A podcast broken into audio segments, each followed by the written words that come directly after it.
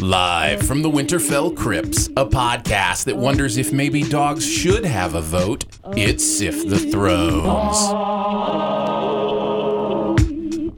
Welcome to Sift the Thrones, an exploration of Game of Thrones' final season. I'm Aaron Dicer, and I'm joined by my usual Sift Pop co-host Andrew Ormsby, Ahoy! as well as one of the creators and writers of Cinema Sins. It's Chris Atkinson. Hello. Each week, we'll chat about the latest episode, theories, predictions, and whatever else is on our minds. Except for this time, probably not the predictions. No, no, no. because there's no more episodes coming. Uh, If you do enjoy what's going on here, be sure and check out our weekly pop culture podcast. Uh, Andrew and I do Sift Pop, and uh, Chris is on Sincast, presented by Cinema Sins, as well as uh, remind me the name of your um, Barry podcast. Uh, starting now, the Barry Podcast. Yeah, so you can check that one out uh, as well. Um, you guys are what, like three episodes in? I believe so. Um, he just sent us the fourth episode for review, but I yeah, I think he released the third one this week. Very nice. So Not sure. It's at least two. Many people saying the uh, Barry season finale was better than the Game of Thrones season finale. So maybe It was. maybe you picked that's the right a, one. That's a teaser. mm-hmm. or, Uh, or is it? Are, do you watch Barry, Andrew? Uh, I've seen the pilot, and now that you know I have some time, I'm gonna fill it with either Chernobyl or Barry. Mm. Chernobyl. Do it now. I've- I've- Chernobyl is the is the right choice. Dude, I've seen the pilot, but I haven't seen any of the other episodes, and it was insane. It's the so two good. the two after that are great too. But uh, I mean, yes, the first one is uh, obviously like fantastic and great, but the two after that are just uh, just a, uh, around that same quality. So Very Oh. cool. A little bonus HBO talk before we get in. Maybe we're just avoiding the, the inevitable disappointment. I think so. Yeah. I think so. Uh, this is it, guys. Uh, Game of Thrones is over uh, as far as this series, this eight season series. Uh, they have left us with this final episode, I think about an hour and a half again. Um, and I don't, I mean, I'm just curious to get your thoughts. I think I kind of know we're all a little bit disappointed, some probably more than others, but I'm interested to dig into it. Um, so let's just kick it off. Uh, Andrew, I'm going to start with you with general episode thoughts uh, because I know you were so severely disappointed last week. In fact, you said you thought you were done after last week. Yeah. Um, so anything change your mind or just more of the same this episode? It's even worse, man. Even it's worse. even worse. I hated it. I won't say it's the worst series finale of all time. I did say that uh, initially, you know, but that's Mm-hmm. just recency, just super f- frustrated. But it's definitely top five, top four worst series finales ever. Wow. Yeah. What now? So specifically, like, what what are some of the things that made it even worse than last week for you, or is it just kind of the same kind of stuff? Okay. This show hasn't been about giving audiences what they want. Right. you know uh but this whole season and especially this past episode feels so convoluted and rushed uh, chris last week said never write a show in your head before you see it which i think is true but i think subverting expectations for the sake of subverting expectations is you know it just comes across as lazy ignorant and actually shameful considering how what caliber of a show this was, you know.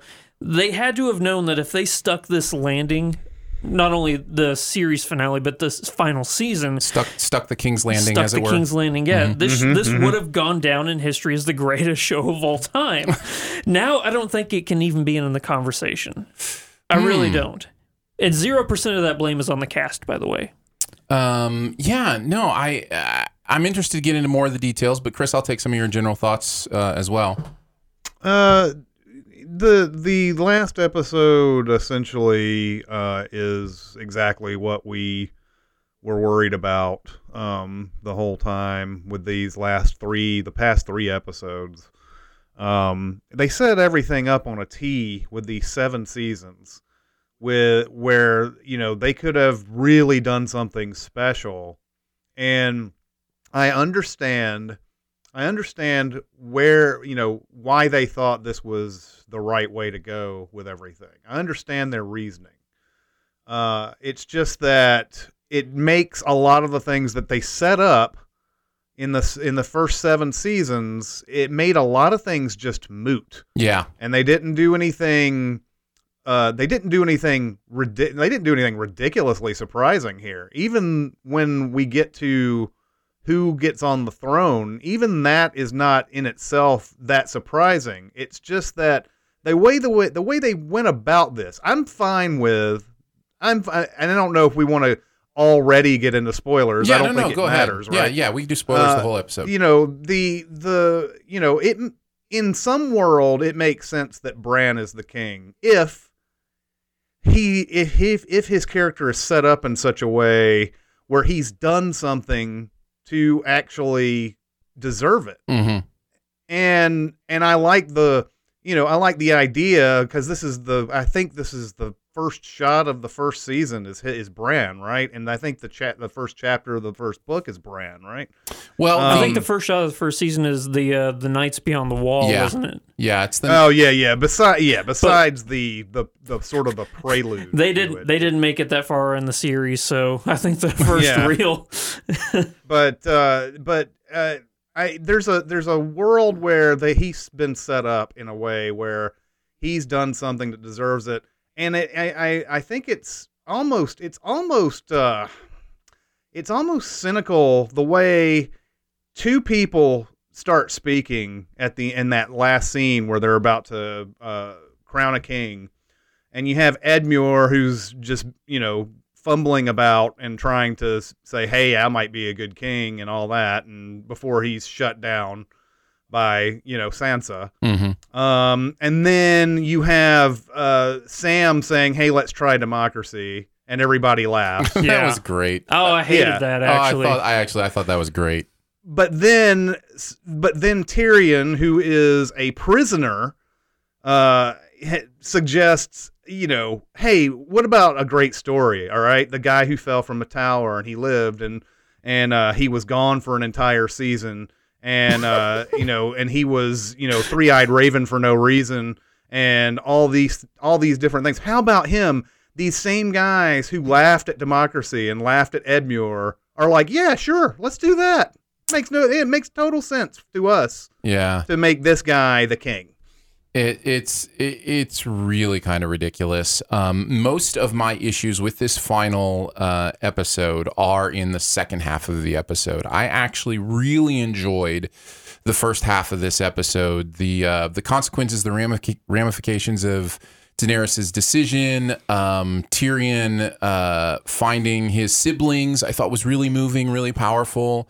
Um, really, just in general, Peter Dinklage in this episode was absolutely astonishing to me. Yep. Um, and then uh, and then the you know the Tyrion throwing his hand pin down the stairs, I thought was was really neat. The conversation between Jon and Tyrion, where Tyrion is convincing him that something has to be done.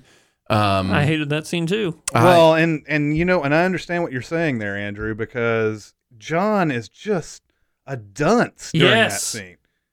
He's Well, this- so dumb.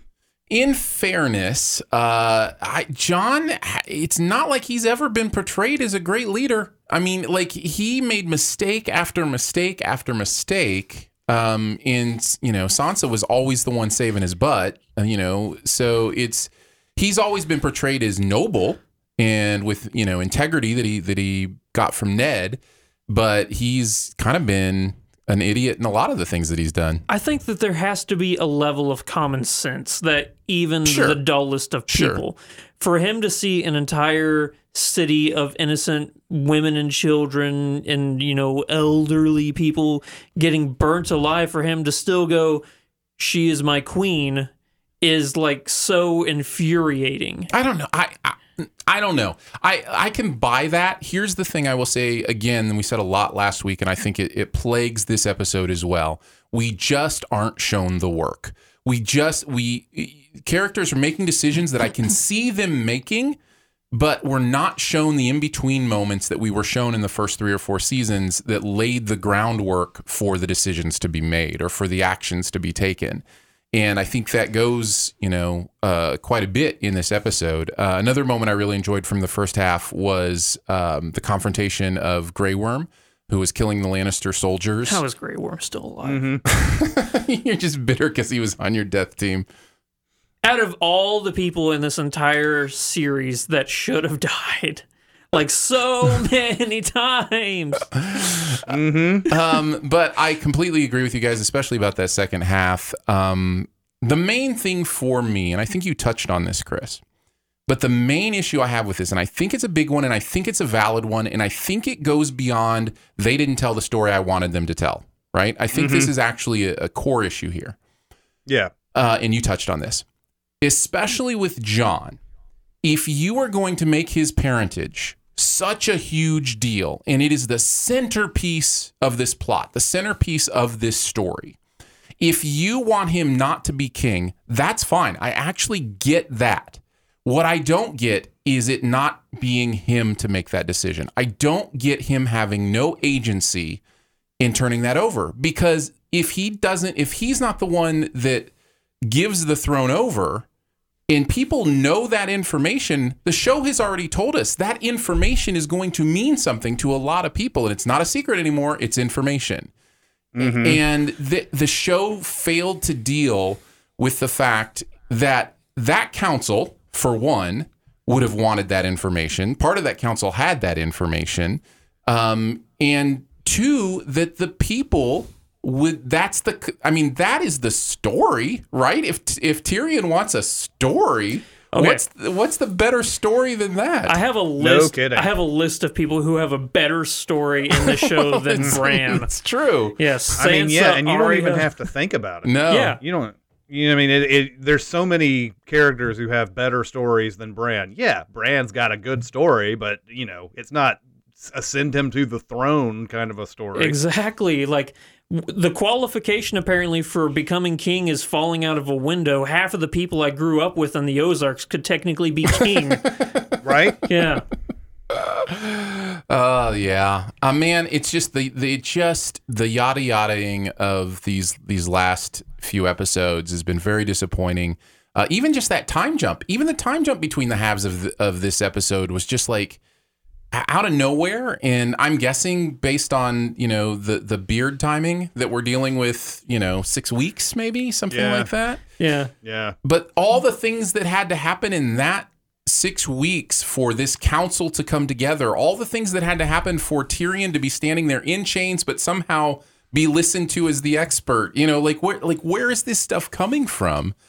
Um, I think you've probably touched on what is perhaps the most glaring uh, error in this entire season, and uh, and it's the one that's just the most, just you know, it's the one that makes you just go, what about this and what about this? I mean, there, there's so many. They, uh, Weiss and Benioff didn't even get this show uh, without knowing the Jon Snow story. That's Right. the reason why Martin even agreed to allow this to get adapted.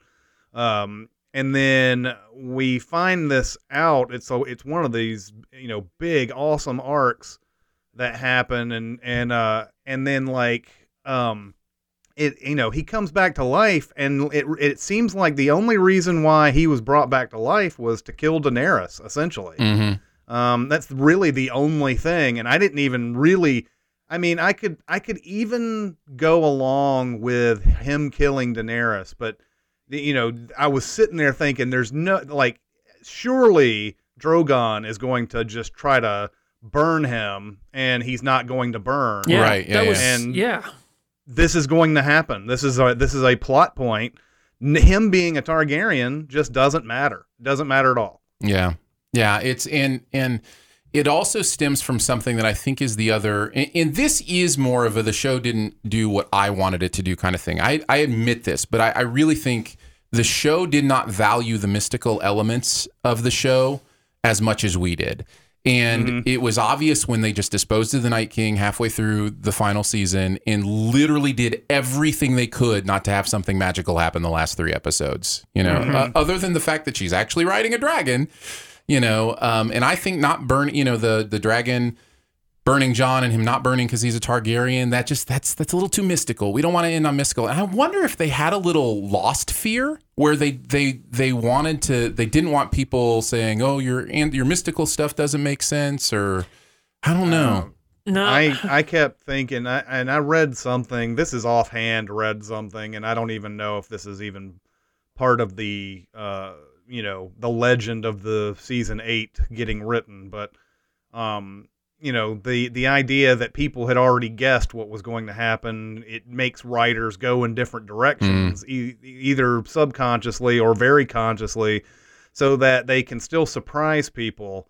Um, but uh, you know, I feel like um, you know, in this instance, the you know, who cares if a couple of people may have figured something out? That's going to be a span of a like maybe a few hundred, few 1000 people who know what the ending is. Like the rest of the millions are not going to seek out uh, spoilers or or know what's going to happen. So like the when when they do all the things that we expect the show to do, uh, you know, the, then then it you know it's you know it's it's still awesome. Uh, but you know, there's also the they didn't seem to even do things where oh I didn't even consider that there was something that they said offhand in this season in this episode that came back in this one and and it totally makes sense to what they did. They didn't even do that. Yeah. The closest they got to that was Dany turning Mad Queen, right? Like the closest they got to that was the foreshadowing of her different comments and and those kind of things. And I, I do think that was a, a a George decision. I think that was you know he knew that's where the final thing was going. Um, I just again think they skipped so much of showing the work to get there. even Dany's reasoning for why she's doing stuff doesn't make sense. It and it shouldn't make sense to her, even though she's quote unquote crazy. Liberating people, she's she has to know that she's not liberating people. Like she, there's no way in her mind burning down a city is like, oh yeah, everybody's free now. You may you may be selling short humans. like humans can convince themselves of a lot of weird, awful things. Um, but but yeah, I, as far as what we're used to seeing in a story and, and characters do, I, I think I agree with that. Oh, and don't think for a minute that they didn't write some of the dialogue that Tyrion, Jon, and Dany all had in this episode, knowing what happened in episode five, and was laying that down as their defense for what happened. Right. And and and while I was sitting there listening to it, I was like, I'm still not getting it. I don't understand it. Mhm. And it still doesn't make sense to me why you just decided right then and there that I'm going to just burn down the entire city Mhm. um, and and you know you you may have a character who has has flipped a switch, but still the reasoning isn't there. And again, you know, as you say, the work isn't being shown. Um, a couple other things, uh, and if you guys have stuff, you can jump in as well. Um, yeah, I got a list of whys and whats. Fair enough. Um, I wanted to um, I wanted to talk a little bit about Jon Snow being known to have killed the queen. Uh, here's another thing they skipped. Yada yada didn't show their work on. Um, we know Jon kills her and Drogon takes her away, which I actually thought was really beautiful. Um, Yeah. I thought I thought that was a really beautiful moment. But we then do the time jump, and we have no idea did Jon turn himself in? Did somebody just assume that he did it because there was a pool of blood? I mean, from what we're shown, nobody saw Daenerys' dead body. Like that, Yeah. that is not something anybody saw except for Jon and Drogon. And unless they saw, unless they now, I I'm playing devil's advocate. Sure, go for it. I totally I totally agree with you. By the way, um, it, it's possible that they saw Drogon flying off with her body in in the in his claws. Mhm. Um, the, also remember, it's not just Drogon that he gets past when he goes into the to the Red Keep. It's um, it's a bunch of soldiers in a hallway as well. Mhm. So he would have had to have gotten, you know, started to walk down and walk past a whole bunch of soldiers who probably saw that dragon fly off with a dead body in its claws. So that's the only thing that I can think of. Sure. But yeah, it, he was also he's also the type of character who'd be like, "I totally killed the queen. you should arrest me." Yeah.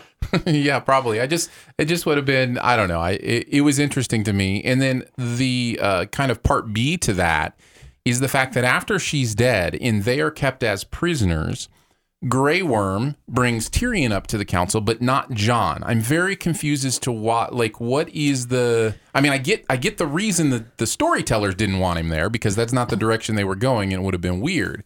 Um, but I don't get like what the difference between them was, why Tyrion was like it just it didn't I didn't understand that that group getting together and what their purpose was with seeing Tyrion. Here's a bigger question. The Unsullied now have King's Landing, right? They've taken King's Landing, they're, you know, keeping it.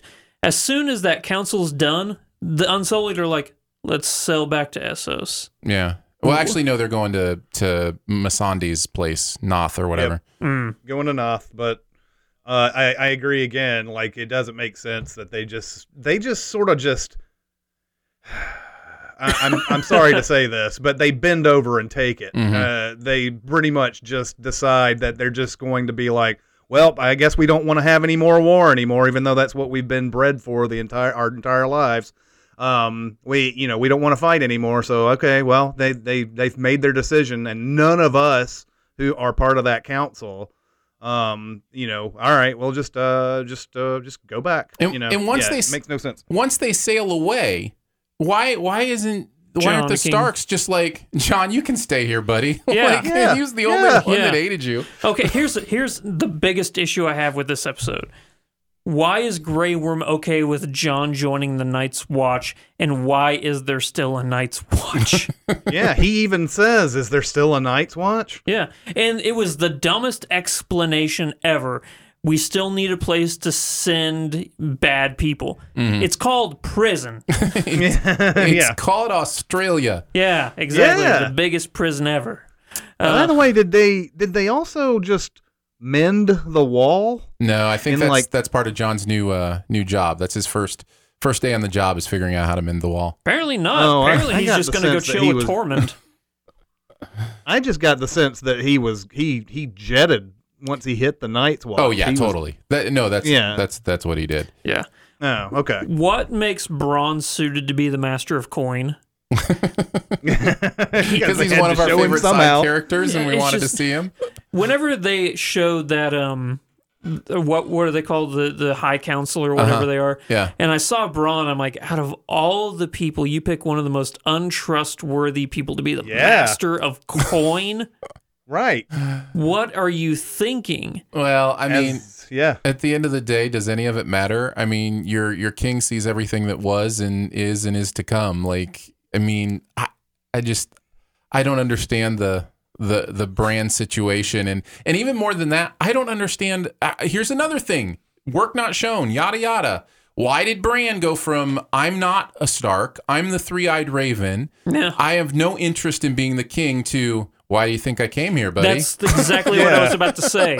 If he like, doesn't want to be king, don't go to King's Landing. By the way, Aaron, sorry to tell you, his warging during the long night, it's a nothing burger. I know. Yep. It's so frustrating. it was basically just you know him keeping tabs Yep. on where the guy was He That was his his warging ability just turned into a, a security camera. That's that's basically all it was good for. yeah. yeah So that led nowhere. Arya's face swapping thing led nowhere. You know, And again, I think I think they were just they were scared of the magic. Like they wanted it out of the story. And I you know, I I don't think they realized how much people love that part of these tales, you know? And but it's just not what they were interested in doing. Let's not forget at the end of the last episode Arya jumps on a Where, horse what happened to Artax? yeah, and just and I guess uh, all right, I'm gonna get out of the town, but she's still there at the town. She's still at King's Landing, and I don't even know what that horse thing was, unless it was just like I'm tired, get me at least outside the city gates, and then I'll. I don't know. I have no idea what that was all about. This is what I thought it was. I thought it was metaphorical, you know, like uh, the pale horse and uh, the name that said on him was death and hell followed with him, you know, that thing from the Bible. I thought it was going to be like Arya was going to, you know, bring hell upon Dany. And I was like, okay, so maybe that isn't Jon. Maybe that's Arya right there. Well, because and- what, and- didn't he kill her with Needle? No, he killed her with a dagger. Okay, I thought it was for some reason, I thought it was Needle. Mm-mm, I don't think so. Man, like you, you did sort of backing up what you're saying though, Aaron. Like the maybe they just didn't want to do the magic thing. You know, Arya sitting there, and we're we're talking about you know she can become no one. She can do whatever she wants to kill the queen, probably if she wants to. hmm Um, and they, yet again, they have another uh, way they could have made that happen. and didn't. Um, but she says something to the effect of, you know, I know a killer when I see one, and and Sansa's not going to bow to her and all that, and she's not even really like she's. I think she's just mentally preparing for some battle at Winterfell now Mhm. instead of like just let's just go ahead and get this done. Um, she could have she could have been just about anybody that she wanted to be, and and uh, you know been the one to kill her, and would have gone a long way to that whole thing with her saying I'm going to kill the queen through so many episodes and not meaning Cersei in the end. Right. Yeah. She did have that one moment in the episode, right? And I forget exactly what she, but didn't she say something about killing Yara at one point in the in the council scene? I was like, yes, right now, do it. I'll get some points. No, I'm just kidding. I knew Yeah. that was never gonna yeah, it was something like uh, "Speak ill of my brother again." Oh, yeah, and- yeah, It was- well, it's speak of killing my brother again. Yeah. uh, yeah, because they were they were saying, well, the only way to pay for this was him dying, but, um, yeah, the great like Yara. I don't know. I haven't. I you know she obviously fell off the face of the earth after that. Uh, was it the first episode this Yeah. season? uh, I'm surprised that she was so in the tank for Daenerys by the end of it. I know that the Greyjoys and the, you know the the Iron ships, the Iron Fleet, they were all with him with her, but Mhm. you know it just didn't seem like it was part of her character really.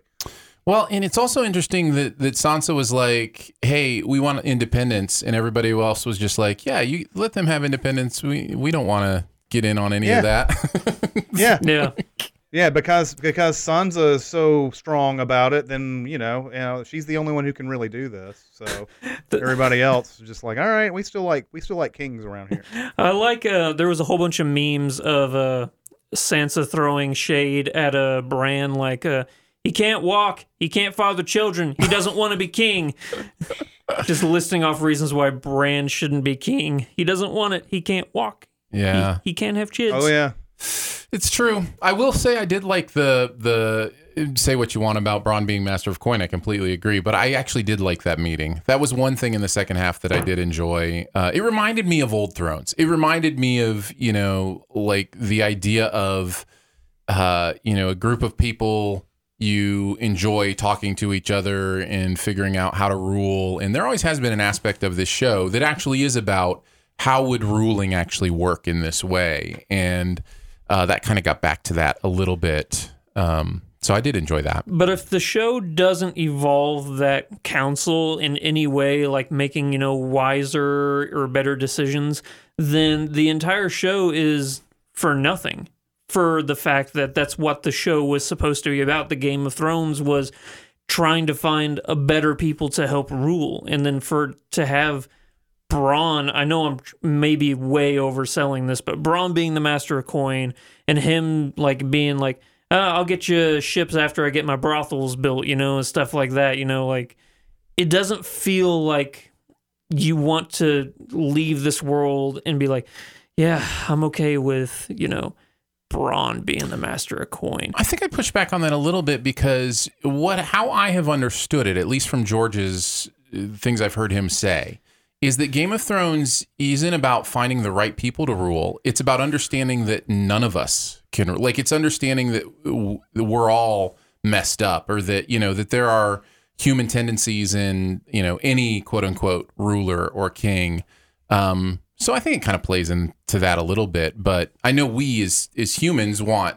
you know the right king but i don't know that george i don't know that that was ever his point was to be like oh here's the the right person to rule or something like that Again, that can go back to subverting expectations. Right. But uh Yeah. eh. any other parts of the the show that we i mean we didn't talk about uh ghost getting some love there at the end Yeah. So- There's a there was a, a video on Twitter that showed a whole bunch of people watching that part um, in a bar. It's like uh, probably like hundreds of people. It's, Yeah. uh, it's Sean All- Tank Top YouTube, the people who all gather together. It's a pretty popular YouTube channel.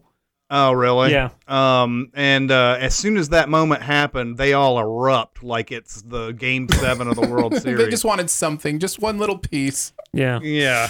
oh man Um, I, we I don't think we talked about it last episode, but this is some sort of thread that kind of uh, was weird as well. Like, um, uh, I, I was under the impression that the Dothraki, at least the Dothraki, were all wiped out Right? uh, by the Night King and everything, because there was that whole scene, as we all remember, how cool that was that they had the lit up, you know, size or whatever it is, and then they all disappeared. And we may saw like a couple of them come back, but it wasn't like hundreds Yeah. Yeah, which is what we see by the end of it. And I thought Unsullied were almost the same way, but you know, we don't really see much of the Unsullied other than Grey Worm, you know, living five or six times when he shouldn't. But um, uh, so that was a weird thing for me too, that there was that much army left. Well, at the Um, end of the long night, you know, there's like the uh, the making of episode or stuff like that where it's Weiss and Benioff talking. Yeah. Benioff says at the end of the long night, we are seeing the end of the Dothraki here. Yeah. Mm-hmm. Yeah. How could he not remember two episodes from then that there were still more Dothraki? Well, and I thought it was hilarious when they were showing some of the stuff at the end. There's just like a couple of Dothraki walking down the street, like, "Hey, buddy, how's it going?" And Yeah. like, oh, I see. The Dothraki you're just going to live in peace in King's Landing now because that's what they're used to. Yeah. Um, yeah, yeah. There's a lot of stuff like that. I think I liked it more than you guys, though. I know I liked it more than than uh, Andrew, but I, you know, I, I I like it in a way that is just if this is where they wanted to go, fine. For the most part, character wise, I'm fine where people ended up. Uh, it's just I'm not I'm not convinced we got there in any kind of satisfying or convincing way. Um, and that's that's just my major issue. I thought of three shows that have worse endings than Game of Thrones. is that but- where we're going now? Yeah. Feel free. Yeah. Dexter, How I Met Your Mother, and Lost. Oh, Dexter. Yeah. Um, I yeah, I've only seen like three, uh, two, two or three seasons of Dexter, and I, I heard that it just got weirder and weirder as it went along. well, The John Lithgow or Jon Voight is no, it was John Lithgow. yeah. It was Lithgow. that season is like one of the best seasons of any show ever. I'm going to be honest with you. I remember when I watched the season or the series finale of Dexter. Um, I was uh, so angry and upset at whatever happened in that episode that I literally have blocked it from my mind. I don't remember a thing about what happened. I just remember thinking, "Wow, this is not this is not the same show." His sister died and he became a lumberjack. yeah, yeah, that's that about sums it up. Yep. oh, oh, And then the Monty Python guys come out and Yeah. and sing a little bit. yeah, Yeah. Um, of course, I'll fight you on Lost, but we, we don't need to spend the, the next 25 minutes doing Come that. on, How I Met Your Mother. That was a horrible season. I, I've never seen a single episode of How I Met Your Mother, so oh, that's a shame yeah. because every other Yeah. season is amazing. Yeah. It Yeah. has a laugh track, doesn't it? Oh, that's right. It's just hard for me. Laugh tracks are so difficult for me. Yeah. So I know that's not fair. I know, I, I, I genuinely know you can write funny stuff that has a laugh track. It's just, it just, for whatever reason, it grates on me. So, uh, yeah, I've never seen an episode. Um, anything else about this episode before we kind of go into our uh, our ratings? Uh, I, don't I think so. I'm good. All right. I think we've covered pretty much all of it. Uh, you know what we didn't cover? We didn't cover Drogon melting the throne. So, Oh, yeah. Andrew, you should feel good about that. You said a dragon was going to melt the throne. I did. I predicted it, but I also thought that Drogon would be smart enough to kill Jon. and I think like, the idea is that Drogon knows that he can't kill Jon, right? That's what that's what I assumed You was can just eat him though. yeah, right? you could eat him. That's a good point. That's a fair point. if you're not going to show that Jon can't be burned by fire, right. then you have to assume Jon can be burned by fire. Yeah. We can say all day long, since he's a Targaryen, he can't be burned, but Dany's brother got melted with gold, you know? Yeah. So it, maybe it was just Dany. Mhm. I forever thought that they, they were going to show Jon, you know, not getting burnt or anything. But until they did, you know, it could be up in the air.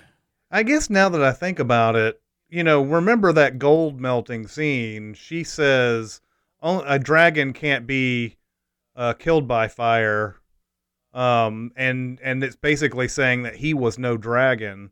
Yeah. Maybe maybe Jon wasn't. Like maybe he wasn't impervious to fire. Yeah. And it could be. I didn't. I, I'd forgotten that she said that at the end of that episode. Because fire cannot kill a dragon is the last line of that. And Yeah. i- If if his, if her brother's not, then maybe Jon's not either.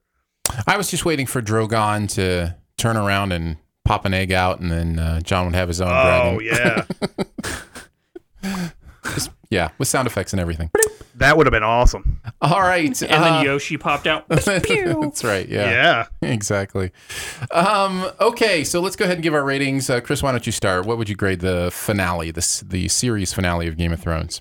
it's so strange rating these episodes because there's so many like things that are good about them, but like the the way they get there just doesn't make any sense at all. Mhm.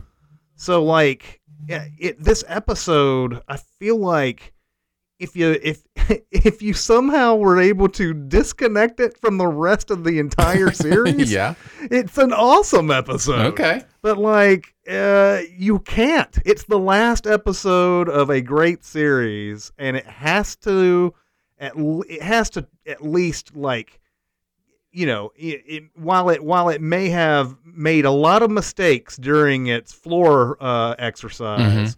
It should still be able to get that last landing in, and it's and you know, and it gives us everything, and so I have to give this a D. Okay. Fair enough. Um, yeah, I definitely like this episode more than you guys. I give it a B minus. I enjoyed the first a, half. A B? A B minus. Cool. I just, I really liked the first. I really enjoyed the first half of stuff. I, I really did. It was only once that council started that I was just, that just stuff did not make sense to me. Um, after that, so enough good moments for me to bring it up in that B minus range. Nice. Andrew, I think I have an idea. F. It's an F. F. It's an F. That's a different letter of the alphabet. It's between F and G. Yeah. It's F. the F. An F minus. Yeah. Um, Uh, by the way, just just to uh, let everybody know that this episode, we remember the uh, previous two episodes were one of the some of the lowest rated Game of Thrones has ever had. Uh, this one is by far the lowest. Uh, it is at four point three. wow, Yeah. That's amazing. That's how much it pissed everybody off. Here's another thing, um, and I don't. You guys probably don't give any levity to this at all, but on IMDb they have the top 100 shows of all time. Game of Thrones was number one or 3 It dropped all the way to number six interesting because of this final episode. well, And I know you know that's just it's fan. Um, you know, immediate hate, you know, just Sure, backlashing and stuff. Sure. I have I posted a video for like the first time ever on my YouTube page. It's five minutes of me scrolling through IMDb's reviews, and every single one of them is a one star review. Um. Yeah. Yeah. There's there is there's obviously a little bit of that immediacy backlash kind of thing, but no, I think I think they made. I just don't. I again, I don't know where it, it has to come from. They just needed to finish, and so they had to rush it. That's that's where it has to come from. Here's my question: How does it impact the overall show for you, Andrew? You've talked about this a little bit, but why don't we give our grades for Game of Thrones, the TV show now? Um, you know, how does where does it land for you? Based how much does this final season and this final episode impact your overall view of this show? And I know it's complex and it's nuanced, and you Yeah. know, boiling it all down to one letter is you know unfair. Um, but just you know, just as an idea, I don't know how this will impact rewatchability because there's so much good in those first four seasons, but I don't know if it was the mystery of how this is going to play out, and now I know how it's going to play out. Uh, but you know, it's just great performances and stuff like that. I would probably give Game of Thrones still like an A minus. okay, I What- probably would still give it an A minus. Chris. Yeah, I mean, I'm I'm the same. I, I, I even though I felt like this season was just a total letdown, it's it's uh it's one of it's one of the fastest hours on television.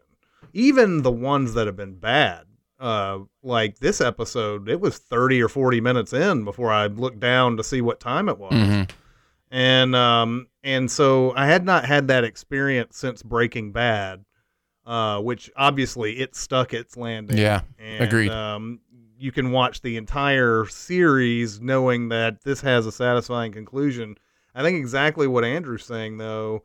Once you know where this is headed, all that stuff that you thought was important um and uh is is going to be a big deal by the end of the end of the end of the series just isn't going to matter anymore we're going to pick up on some things that are kind of fun Like we're gonna see like you know uh, story arcs from Bran and Dany or whatever that we didn't really pay much attention to before. But that's also that's also us after the fact finding things that you know maybe they didn't even intend. So Right. Um, I uh, yeah, I, I have to agree. It's got to be an A minus. I mean, there's the the the show never really was like super slow or you know you didn't I didn't feel like I needed to take a break from it ever. So you know. Yeah. Very nice. Well, this is uh this is this is interesting. A minus is what I was going to go with as well. So I guess we all agree on it. Um yeah, I just think I think it lands. Of course, what's interesting is I think before the season begun, um I would say I probably liked it less than you two. Uh, not that I didn't like it. Um but you I think especially Andrew, I know you were a super fan. I thought season seven was good. Um, Yeah. And I'm like one of four people who thought season seven was good. Do you feel bad about that that opinion now? no, because I still think season seven's good. Or, yes, season seven you is can good. start to see the problems that that the final season was plagued by in season seven. You start to see them rushing forward to different events and those kind of things. But there's enough like structure and hope for the end, you know, that that it That- that it works. That's what I was about to say. Maybe I was just uh, hoping against hope that this, um, after watching season seven, I'm like, man, I hope that they can. I know there's only six episodes, but hopefully they can pull it off, you know, because I love this show and I think that, you know, they've shown that they could possibly do it. They didn't, unfortunately. Um, one of my favorite things that has happened on social media in response to the show not sticking the King's Landing uh, is that people are. Uh, I've seen person after person talk about uh, the Last Airbender uh, TV show as a show that has a crazy in-depth, you know, world building, lots of characters that did stick the landing. And um, man, I, I couldn't agree with the sentiment more. That if if you want a show like this that has that understands the magic and the mystery and how it plays in to the reality of what's going on in the show and is willing to actually take it to a place that's uh, satisfying, um, I think uh, Avatar: The Last Airbender is is definitely one to watch. Have you ever seen Full Metal Alchemist? I have not. Okay. Because I was Oh, going to. I've heard Oh, it's so good. It's so good. And like Aaron just said, it's a show that has, you know, the mystical, magical elements to it. They try and pass it off as science, but they do a really good job of it. But it sticks to landing because it focuses on a central villain, whereas, you know, Game of Thrones, for so many seasons, as we've said a plethora of times, that the Night King was the big bad. And that since he dies in the third episode of this season, it's like, well, where does the show go from here? You know, you built it up. complete with an ice dragon too. By the way, Yeah. I mean, if if if Dany's dragon's going to lay waste to King's Landing and everybody's going to miss it when it shoot when they shoot at it, you know, I feel like the Night King could have laid waste to all of Winterfell if he wanted to. Uh, you know, we're going back to that episode. What, what is it with people throwing or shooting javelins where the first time they do it, they're amazing at it? Like whenever uh, Euron shot Rhaegal out of the sky. And then whenever the Night King threw the javelin and killed the other dragon, you know, with his first one, but every single javelin after that he missed. Yeah, plot armor, man. Yeah. Um, speaking of the the long night, uh, do we wish the series had ended there instead of here? Yeah. Well, how do you mean? I mean, do we wish these last three episodes didn't exist, or that they had worked some of the plot stuff from these last three episodes, you know, before? Do we wish we had finished with the death of the Night King? Is Yes. basically what I'm asking. Yeah, I think I, it would have been nice had had Bran needed to get out of Winterfell, and and it and it sort of took it down to King's Landing in some way. And again, we're re, we're writing the show ourselves Sure, at this sure. point, but uh, I feel like uh, at least he should have left Winterfell, and they should have still been a threat uh, afterwards. And you know, you can still get your your big Arya moment. You can still, you can still. I mean, yeah, I just I feel like the, I mean, of course, then you just rewrite almost everything at that Yeah, point. But no, sure. um, but uh, I still think that um, it, you know, it would have made a more logical conclusion to this, especially since they made. I think we talked about this before. Uh, it, they made this out to be here's the thing that is going to unite us for once. Uh, we have to beat these guys, and uh, and then and then to for it to just end at Winterfell like it was nothing was uh, you know that was that was a big huge mistake I felt that they made. Yeah. Um yeah, I think the thing with Arya for me is is I didn't like I liked Ninja Arya. I didn't want her to be like, "Oh, I'm never going to do these things again." I wanted her to use them for good. Like that's what I thought the whole point of her character was is that she wasn't willing to give away Needle because she wanted to retain that Stark part of her but still take what she had learned and do amazing stuff with it. But at the end it was like, no, her lesson was, you know, I'm I'm just going to go be you know, Arya Columbus and sail west. So, Yeah, hey, why wasn't Bran in that um, alternating Stark shot thing that happened at the end, where it was like alternating between Sansa and Jon and Arya? Like, why wasn't? Was I mean, uh, why is, isn't I mean, Bran's Stark too? I don't know. I just felt a little weird to me. Yeah. Well, oh, they everything just about kind of yeah, everything didn't about- get coverage of him or something. Yeah. everything about this last episode, I'm like, why did you do that? So that was just another thing that just, you know, why why why didn't you do that or something like that? So All right, well let's let's move on to the game of the awards. Uh, so we're going to talk first about moment of the week. Andrew, do you have any nominees? I do. okay. I'm gonna nominate whenever Dany is walking towards the uh, the stairwell and you see Drogon's wings flap up behind her and it looks like she oh has the goodness wings. gracious! What a great moment. Yeah. Yeah, that was incredible. That was absolutely incredible. Um, Chris, got any nominations? Um, I mean, yeah, Jon stabs uh, Dany Mhm. and um and uh, basically puts uh, Westeros in a constitutional crisis. nice.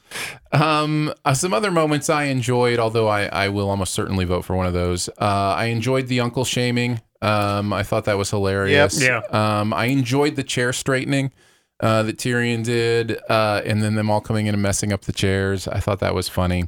Uh, um, and like I said, I really in, uh, bought into the emotion of him finding his siblings' bodies. Uh, even though there's some things I don't understand about that, I don't. I mean, it looked like the whole place was caving in on them. I didn't realize it was just like a little bit of a, just a little avalanche that happened right on them. You know what? I th- s- I swear I thought this was going to happen. Cersei was going to be alive and she's going to be like, "Kill me," and that he was going to strangle her, and then that would have been the prophecy come true. nice, nice. yeah, yeah. I don't know why I thought that, but Yeah. No, nothing. Nothing about this season has has taught But- you to think that. By the way, did uh, was there some talk in an earlier episode? Because as a lot of people have pointed out, Bran is a, has officially been on his throne for many seasons now. He was he's in a wheelchair. Uh, was that wheelchair constructed by Targaryens, or was the the blueprint by Targaryens? Because there is some sort of see that, that's the thing. There is poetic, uh, you know, sort of licenses going on with Bran being the king Mhm. but but I, I even though I don't agree with it, but uh, that was something that I thought was kind of interesting. If that's if that's something that I heard correctly, that the Targaryens uh, designed that kind of that wheelchair. I, th- I, think, you're right. Him, I think it's him and Tyrion uh, talking Mhm. uh, in the second episode, and uh, you know the whole thing where Tyrion says, "You know the history of all of our family and all that," but they're talking about his wheelchair as well. And I think it says the Targaryens uh, designed it, which would be poetic because they also designed the Iron Throne and. Um, Yeah. you know, Yeah, I think if I'm remembering correctly, and I might not be, but um, I think he said something about a maester that that that built it based on a Targaryen um, design or idea. Mm, yeah, I think that's I, if I'm remembering correctly. I I Mhm. think that Yeah, was that kind of the makes sense. idea. Have you guys seen the pictures of what the Iron Throne really should have looked like No, that George R. R. Martin uh, posted? It is way more imposing than what the show has shown us. I know the show's version is like one of the most iconic like set pieces like in TV history, but if they would have gone with what George R. R. Martin, the artwork he had, it it would have been super cool. you mean it was because it's been melted now, Andrew. I don't know if you know this. A dragon melted it. Is that what happened? I kind of Yeah. blacked out during the episode. Yeah, it's mor- morning breath. Mm. Um. so yeah, I'm I'm gonna go with uh with Dragon Daenerys. I think that's that's my favorite moment of the. Ah, for sure. Yeah, I think that's pretty incredible. Uh, let's talk about some of the lines we liked from the week. Uh, Chris, why don't you start us off if you have a nomination? I'm going to nominate a line, and I am not sure if Weiss and Benioff meant for this line to have the double meaning that I may have thought, may think that it had. Okay. Uh, but there's a point where Jon asks Dany, "What about all the people out there who think that they, their way is good?" Right. And she says, uh, "They don't get a they don't get a choice, or they don't get a is that what she says? Yeah, they don't, get, a, to choose. they don't get to choose." And the double meaning that I take from that is all the people who think things are good are us, the audience. Mm-hmm. Oh, that's And- interesting. Like it's a meta conversation. Oh man, that's actually really cool. hmm Um, and then I don't, like I said, I don't know if they meant for it to be that way. Uh, they, I mean, it, you're you're talking about two writers who have really, really started drinking their own Kool Aid at that point. Um, uh, you know, like, haha, they're just gonna have to take it. And I have seen a lot of defense of them too. Um, you know, uh, I saw a tweet. I thought it was pretty ridiculous uh, yesterday, saying something to the effect that if Twitter existed when Return of the Jedi came out, here's what people would have been saying. And I was like, eh, no, no, they wouldn't have. They wouldn't have been saying this. I mean, yeah, there would have been people disappointed in Return of the Jedi, but you you know, it's not the same thing. It's not. It's it's interesting. Interesting because it's more of what um, social media and the ability to communicate like this has fostered in us over time. Right. It's it's Mm-hmm. hard to. It's it's obviously hard to remember. Uh, you know, through my childhood. I mean, optimism and fun and love and stuff was just what you did as a kid. Like you know the and, and adults just didn't care about the stuff we cared about. You know what I mean? And now we're we're in a, a world where not only can we say anything publicly to thousands of people at any time, um, adults care about the the stuff you know that's important to the kids. You know what I mean? So it's it's and it's just a different time. It's just totally different. Yeah. So I don't think Return of the Jedi would have seen even if Twitter had existed. Um, it's not what the adults would have been talking about. I think. Yeah. Did people not like Return of the Jedi? Yeah, no, there were a lot of people that didn't like Return of the Jedi. I, yeah, I loved and it. and and and just because Twitter would have existed doesn't doesn't make their opinions any different. Right. Like I like that's the that's sort of what they're. It seems like they're saying, like in some weird paradoxical way, that well, Twitter is the reason why people come out and say this type of stuff when they were saying that thing to their friends. Right. You know i mean it just it, it I, I shrug at those type of things uh uh it, it goes back to you know i i we we've dealt with this as you know you you probably deal with this occasionally as a critic aaron Mhm. and sometimes uh, we and we have dealt with it as you know uh, a channel that uh, at Cinema Sins that you know goes uh, super deep and like crazy on nitpicks and everything, and people always ri- willing. People are always ready to have that whole you have to be able to make something before you criticize it thing and that's just completely wrong. It's just completely wrong. It- just because just because we agree to watch something doesn't mean that we have to like it you know? No, that's Uh, true. so um and just because we just because we haven't made anything you know it's it's the old uh the old thing about you know going to a restaurant and you get a steak and it doesn't taste very good. Well then can you actually criticize it because you don't know how to make that steak and uh and it's and it's uh it's absurd it's absurd Yeah, for sure. Um, all right, uh, Andrew, do you have any lines? Uh, I was gonna go with uh, "Sit Down, Uncle." Yeah, that's a good line. yeah Um, here are uh, three others that I enjoyed. Uh, I betrayed my closest friend. Now Varys's ashes can tell my ashes, see, I told you. Um, The idea of his ashes saying, I told you so is uh, very funny to me. Um, you are my queen now and always, which is what Jon said as he's killing her. yeah That's kind of like a "I'll never let go" Jack moment, you know. Like you'll be my queen, then he kills her. I'll never let go. Yeah. Let's go. Yeah, yeah. Um, I found that I found that meaningful. Uh, why do you think I came all this way, Bran to Tyrion? Yeah, I hate that.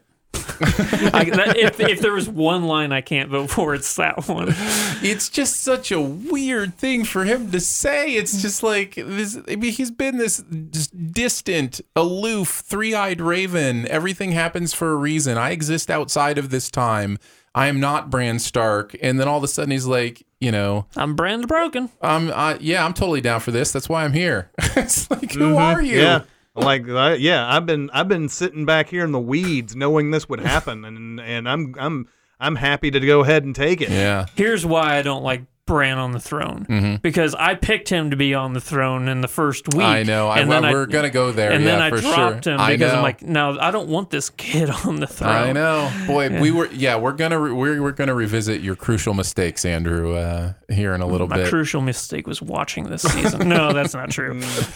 Um, yeah. So those are some of my lines uh, that I enjoyed as well. Um, what do you guys vote for, Andrew? What do you vote for? Uh, you know what? I'm actually gonna go with Chris's line. Yeah, I if think the that's if right. the metaphor, the meta-ness was there, then yeah, that's a really good. It's an interesting line. Yeah. Yeah, Yeah. No, I'll go with that Mm-hmm. for sure. Uh, do we have a character of the week? probably Tyrion. I think it's got to be Tyrion. Any other nominations? I mean, Bran, because I mean, you know, Just because he's king. Yeah, Yeah, and he he is the winner He out won- of all of He, this. he won Game of Thrones. Yeah. Actually, Yeah. I think if we're gonna vote for character of the series, I think it's got to be Tyrion as well. Yeah. No, I think so too. Oh, easily. you know, it's interesting. um, go ahead, Chris. Oh, the, the the one of Tyrion, uh, one of Peter Dinklage's line readings in this episode was one of his best ever, and uh, it was when Bran says, "I want you to be my hand of the king," and he's like, "No." Oh yeah. He's like, no, no, not me. That was He's just that that no. The way he said that was just fantastic. yeah. Yeah, that that was amazing. Um, I totally forgot that's how he said it, but now I totally see it. He's like, no. He's still like chained up and everything. He doesn't even know what Grey Worm still wants to do with him. And, Yeah. that's great. and, uh, and but he's just like, no, I just, uh, you know, I uh, have already made so many mistakes as, as as the hand and and everything. I did think it was kind of cool. I think doesn't in the first season doesn't Tyrion doesn't he pee off of the wall? Mhm. yeah. And so he says it's only a matter of years hmm uh, where you'll be driven to go pee off the wall or Piss what- off pee, the edge of pee the off the world. edge of yeah, the world. Yeah. Yeah, and I thought that was a cool little uh, bring back too. Mhm. Well, and that, that brings up a question because he also says at some point, maybe right there in that same conversation, I actually forget, but you know, ask me in 10 years. And Mm-hmm. I, is the show setting up the possibility of bringing these characters back at some point in the future? Like, is that why a lot of this stuff happened? Is they wanted to leave it open ended? Is it possible the dragon's going to heal Dany and, you know, and I don't know. I'm just like, there's a lot of open endedness to the the way this ended, which is fine. I just wonder if they did it purposefully. I have no I mean, it- idea. Certainly gives them the option. Yeah. Should should they want to? it's a safety Um, vest.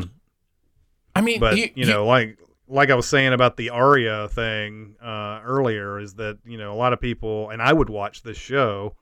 You know, Arya going west of Westeros and seeing what's you know in the Americas Mhm. essentially, and all that.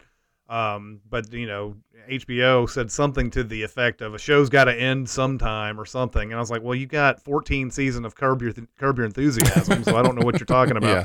But That's a uh, little different. but uh, what's it's that? a little different. It's a tad Just bit a different, tad. and I like I like Curb Your Enthusiasm. By the way, I'm not being disparaging of it, but if you're going to make that as your answer, then Yeah. you know, Um, yeah, I can see. Here's what I can see. Um, in fact, I I can believe they've even had these conversations already. But I can see four, five years from now, Game of Thrones the movie, picking up ten years after you know the the events of the the final episode, something like that. I, I mean, can you tell me people Yeah. wouldn't lose their minds for that? Like, I, I just think, you know, you bring back, it's much easier to bring back these actors and actresses for a movie than it is to keep Mm-hmm. them trapped in Iceland for another 10 years. You know what I mean? one I'm tired of one people thing saying that. though is that TV shows like this rarely ever have a great movie I know. that comes afterwards. I'm an X Files fan, Um, don't I know it? you're a what? An? X Files fan. Oh yeah, and that was that's the example that I was going to bring because you know, at the end of X Files, you're like, I have so many questions. right. and then the two movies come out, and you're like, they're going to answer the questions. Oh, they didn't answer the questions? Oh. They oh. were really long okay. episodes. Yeah, and uh, you know HBO themselves, their the Entourage movie was notoriously horrible. Sex in the City and its sequel notoriously horrible. Uh, they've never really had good luck with them. well, they've got the Deadwood. Deadwood. Yeah, they've got the Deadwood Friday. movie coming out this week, so it'll be interesting to Mm. see how that goes for them. Interesting. Um, all right, let's uh, let's move on to the game of predictions. Then uh, we'll check in, and Andrew is correct. If he had stuck with Bran the Broken from episode one, he would be our winner. Yeah, but Um, that's not how I'd like to win. sour grapes. Come on, man. this is the same guy that brings up being upset that the Grey Worm won't die every single Why episode. Why didn't Grey Worm die? Um, and I even last week, Chris, I even was like, "You sure you don't want to pick?" You Bran?" nudge you nudged him towards I- me, you know. and I, uh, you know, the it it ob you know I've I now have the uh, magical ability of hindsight. Oh, yeah, right. but it, Bran being king was just as ridiculous as Bronn being king to me. yeah. Um, and and the fact that Bronn is even in a high level of gov- government, and he's like you know three or four away from the throne at Right. this point, is a, a minor victory on my part. But Maybe maybe Um, that's the but yeah. maybe that's the Game of Thrones sequel is a designated survivor, but it's Bronn that's the only one. yeah, exactly. But uh, but yeah, uh, it, you know, it make it, you know, I probably should have just picked him because he was the easiest uh, one after Mhm. that. But I really, I really did think that the show wasn't gonna just go there, and and again, their reasons are awful for making him king. Uh, by the end of this, Yeah. Uh, if if if they had made that thread through again through the through the first five episodes where man he just he helps out in some amazing way that everybody's like oh my gosh Bran is Bran's my boy man Bran knows all the stuff and you know even if he gave them gave a bunch of people like a bunch of options they said all right, mm-hmm. here's option A this might happen option B this might happen and option C let's pick the best one out of that and you know I- I- even if he had done that, that would have been more than what he did in the entire last season.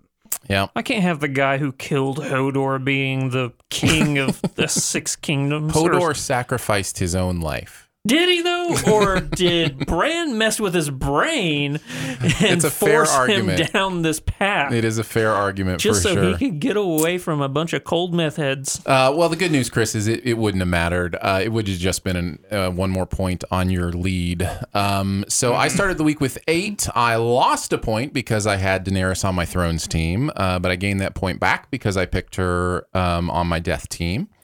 Uh, so I had eight to finish the week because I gained one and lost one. Andrew had seven to start the week, and he does get a point. Um, For what? do you? Did you? Oh, for the bonus question. Oh, You were the only one to get the bonus question right, which, in case you don't remember, was Will Arya kill anyone? You were the only one that said no. yep. Um, and I, bl- I Ah. blame you for the fact that Arya Mm-hmm. didn't get to use her ninja skills. Um, Yeah, you, I'm gonna let you off the hook, Dan and Dave.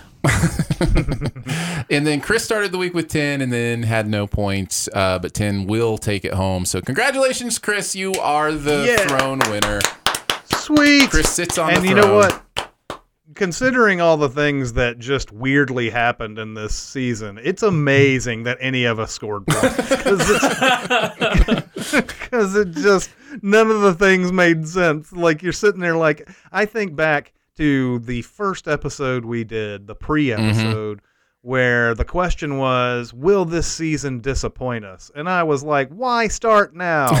and uh, and that that episode will be memorialized in time Yeah. to me. That I that I you know it's it's like the movie that goes back in time, and it's Mhm. like you know you know the person is like, "I don't know who this is. It's Picasso something," you know, like Titanic. Yeah. But like uh, you know, it's just one of those things where somebody makes an outrageously wrong prediction. No, it's not going to Yeah. disappoint us. They've had two years to do six episodes. this is going to be bomb.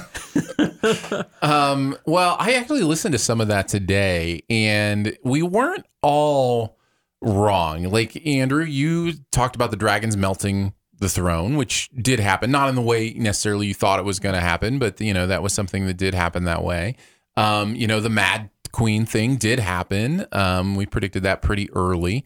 Um, Chris, you said something that caught my attention when I was re-listening about Jaime that turned out to be right. You of the three of us weren't as uh, sure that he was a redeemable character, and you you very specifically said something in that episode uh, about he's he's just kind of lazy good. Like everything he does is is you could see it is honorable, but it's just because it's the choice in front of him, kind of thing. And man, that really resonated with me thinking about his decision to leave Brienne and like his drunken hookup, and it was all just kind of like he never really was good in a lot of you know what I mean. So it's I found that very interesting to kind of hear some of our thoughts before the season started. Did you guys have to pause whenever Brienne was updating Jaime's Knights page? Because it was like a, a second per time she was writing. I'm like, okay, I got to read all this. Why Yeah. aren't you giving me time?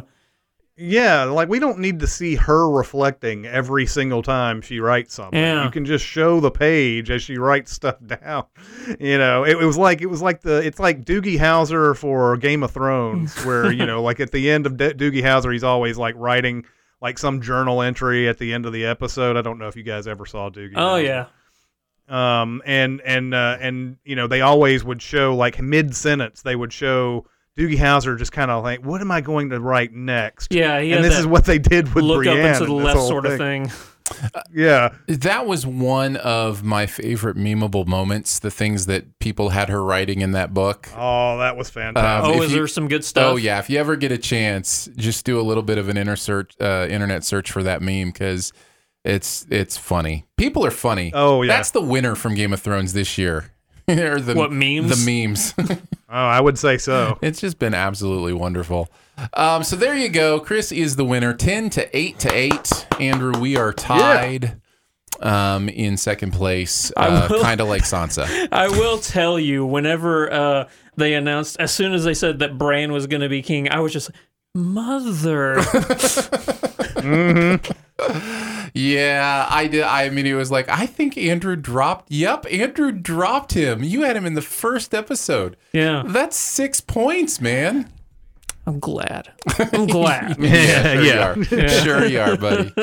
Um, all right, let's move on to the questions for this week. Thank you for getting those in, and we'll also do the drawing for the uh, the Daenerys statue that it continues to decrease in value uh, every single Yes. episode.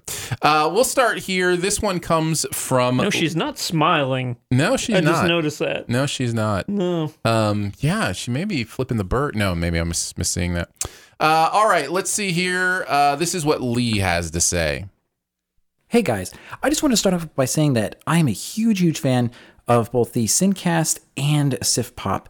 And I just want to say, you know, thank you guys for all the work that you've been doing. My question for you guys this week is that now that we've seen the finale of Game of Thrones, what would have been your biggest or most insane finale that you would have liked to have seen? Uh, for me personally, I think it would have been hilarious if at the very end, after it fades to black, that it fades back in, and it's actually we find out the whole Game of Thrones had been a, just a giant D and D session the whole time, with uh, the main characters being the players. Uh, so, just want to see what you guys think. That's hilarious, by the way. Yeah. I would love that. Like you've got Peter Dinklage just in like a Metallica t-shirt and you know jeans. it would still have a 4.3 on the IMDb probably. that's right. It's not like it would do any worse. Uh, Yeah. Lee, that's a great idea. What about you guys? What are, what's like a big fun idea that you you know had or would have for how the the series would end? Andrew, do you want to start? There was one that I read, uh, like in season four. You know, people are predicting the endings and stuff, and uh, this one stuck with me as like the best possible outcome. Was that um, after the series ends, it uh, it shoots up and Hodor jumps out of bed, and Catelyn's like, "Honey, what's wrong?" And he's like, "Oh, I just had the craziest dream." and then he goes over to the Oh, window wow. and sees the fool Ned walking around in the courtyard. Nice. Oh man. Nice. Uh, Chris, you have any? Um, as this season went along, and I made a lot of outrageous predictions, I kept wanting them to be true. Mhm. Me too. Me too. um, because they were so insane. And um, I for the the one that I thought was you know the most insane and would have been awesome though is just that King's Landing is just in tatters. There's no way that it can be the capital anymore. There's no way they can rebuild all of that. And they have to make Highgarden the uh, the official uh, you know capital again. But because Bronn has been bequeathed uh, Highgarden, he is officially the next in line for the throne. And so I, I, I, I was sitting there like, you know, because, you know, I mean, Dany really did a number on King's Landing. I mean, she's all excited about seeing the Iron Throne in that just room full of ash, you know, that she, or was it snow? um, See, I don't, it could but- be a combination of both. Winter did come, so Yeah. Um, but you know, I knew that Dany was going to have to die. Although that would have been awesome too. Um, if if Dany found a way to survive this, and and you know, tyranny just ends up ruling in the end anyway. Um, because that's just the way it goes, Mhm. and it's, it goes all the way back to what Cersei says: you you either you either win or you die and uh, and it and it would have made a lot of sense for her to just take it. And Jon's uh, an ineffectual nothing and doesn't do anything about it, and uh, and nobody kills her, and she just rules, and then she just goes over and lays waste all those towns that she was talking about at the beginning of the episode. Yeah. Um, so I mean, that was another thing that could have happened. Uh, very, very early on, uh, you know, uh, Andrew stole my uh, Night King taking the throne. Uh, you know, mm-hmm. pick. that still would have been a better think a- ending. Yeah, I think a lot of people uh, thought that that could be a possibility. Was that they're just they just you know they just overrun King's Landing, and then he gets to just kind of sit there and and be king. Uh, so any of those three really would have been would have been fun, and I think uh, I don't know if they're necessary. I mean, again, you'd have to show your work to get Right. these things. So, um, so I don't think that just out of nowhere that would have been a good ending, but uh, given the proper treatment, I think all any of those three would have been fun. Um, I mine kind of leaps off of that, and again, this was uh, my favorite thing that I that well, I wouldn't call it a prediction because I never expected it to happen, but it was my favorite thing that my brain did while wish thinking about the fulfillment. yeah, my favorite thing my brain did while while thinking about the end. It combines the Night King on the throne with the Bran is the Night King uh, idea. And the Yeah. idea being that the series ends after basically the same way we saw it, but then Bran starts to smile and we see it fade into him, you know, actually being the Night King, and it and it does that flashback thing where it shows you all the moments where he led everything to this moment. Uh, as the, Night Keyser King. Soze you? yes, yes, Oh, it would have been so awesome! It would have been chill inducing Right? to see all the stuff that he did to get to that And point. Sansa drops her drops her coffee mug and it shatters on the floor. And, And you then know he what? starts Uh, walking. given He starts walking. given given the mistakes that this last season made, there probably would be a coffee mug to drop, right? oh, did you see the water bottle in this yes. episode? There were water bottles at the council. That's amazing. Oh my god! I can't. I I just uh, it's that's just awesome. Yeah, yeah. The Keyser Soze ending is the one that I wanted to see. yeah.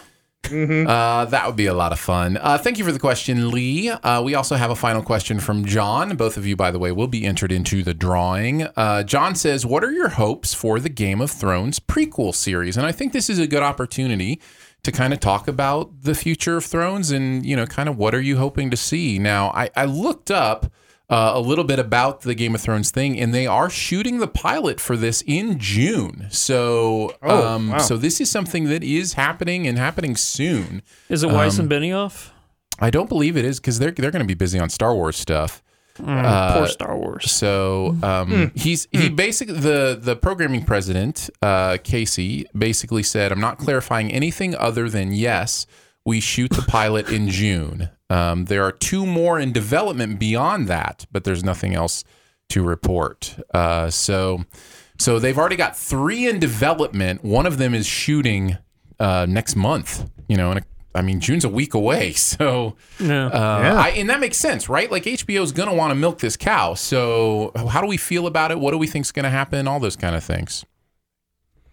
In this um in this prequel dude no, we don't know anything about No. this prequel then No. we don't know where it starts or anything i am not necessarily interested in them telling the story that we've only heard in flashbacks in this uh, season Right. I, I want it to go farther back than that um because if this is all about you know uh, leading up to the mad king and jaime killing him and um, you know, and and all the whole drama with uh, you know, Lyanna Stark and and uh, you know, I, I I'm not I'm not really down with that necessarily. I want to be I want there to be a story that just kind of uh, can exist on its own without without getting into that story that we know, and that it's you know it's just as interesting and com- and compelling. Yeah, I, I would agree with that uh, quite a bit. Andrew, some of your thoughts? Um, I actually wouldn't mind that, but I think that there's a book that my friends have read. It's one of the prequel books called The Hedge Knight that they say is incredible. And I know nothing about it, but from as much as they praise it, these are like huge Game of Thrones book fans and stuff. And they say if they were to adapt one of them, it, they would hope it would be The Hedge Knight.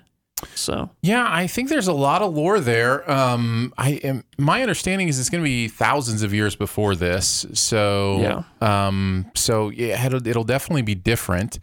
Um, I don't know. I for me, it, if it, it really comes down to how well it's done, you know. And my issue is my concern, I should say, is if it's any indication how this series went once they lost George's writings, you know what I mean? And they had to kind of get there on their own. Um, that's what I worry about at the prequel. If it's, you know, if it's based on a complete work by an author who has fleshed it out, I'm going to be a little bit more confident than if they're just basing it off of a couple paragraphs that said something in, you know, one periphery material. What do you guys think of this? So, if you remember in one of the Three Eyed Ravens uh, flashbacks, it shows the Fae turning a human into the Night King. What if the the new show is like the war between the Fae and humans, and like the very end of it is when they turn uh, the guy into the Night King, and like like that's how it ends. Yes. I'm fine with that. Yeah, I'm. Yeah. I'm. I'm fine with taking a look at that. I. I can tell you this. I'm going to watch the first few episodes. You know what I mean? It's not. It's not an if. I am definitely going to check it out. But Well, we need um, a reason to bring Sift the Thrones back. So yeah, That's right. That's right. Um. So. So yeah, we'll definitely check it out when it happens. But. Um. But yeah, I'm. I'm a little bit tentative, especially after this final season. Uh. If if they can. Uh. They kind of pull it off. But it, it depends on who's running it, right? Like it depends on who who's kind of telling the story and how well they do it. So it'll be fascinating. I'm also fascinated to see what they do with the Star Wars trilogy now that it's announced that theirs is the one that's up next. Um, It'll be interesting to see, you know, how they handle that too. So very fascinating stuff. Yep. Uh, all right. Um, let let's get on to the drawing. There were 15 entries uh, for this thing, 15 questions that we took on the show. Um, and I have put them into a random number generator, one through 15, and had it draw a number. And the winner of the Daenerys bust is Tom Trainer. Congratulations to Tom. Yay! good job, Tom. So, Tom, uh, if you know how to get in touch with me on Twitter, you can DM me and uh, we will set it up and make sure we get you your prize. Do you happen to know what Tom's question was? Just so I, I don't. Can, okay. I don't remember. Uh, I don't have that in front of me. That's so. fine. But thank you, Tom. Thanks for everybody who participated. And yeah, Andrew's right. We will talk about doing this when there's new Game of Thrones TV on. So we'll see. I mean, I enjoyed it. I hope you guys enjoyed it. Oh yeah. Uh, hope the audience enjoyed it. So uh, we'll we'll see if we want to do some more when that happens. Uh, so go ahead and leave it in your subscription list, and go ahead and tell your friends about it, and let them know that it's here, especially if they love Game of Thrones. But uh, guys, I think we did it. We podcast an entire final season of a of a TV show. I had so much fun with you guys. It was a blast. Absolutely. Yeah, it was absolutely fun.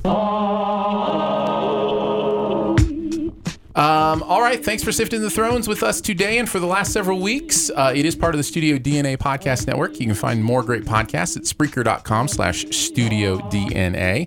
Thanks to producer Phil for putting the show together. Thanks to Larange for the theme music. Uh, love the theme music, Larange, yeah. that you, you put for this. Uh, thanks to our Sift Pop members at Patreon for making this possible. You can see all the perks at patreon.com slash SIFPOP. Thanks to Andrew for hanging out. Thanks, buddy. Andrew, any final words? Any place you want to send people? How is Grey Worm still alive?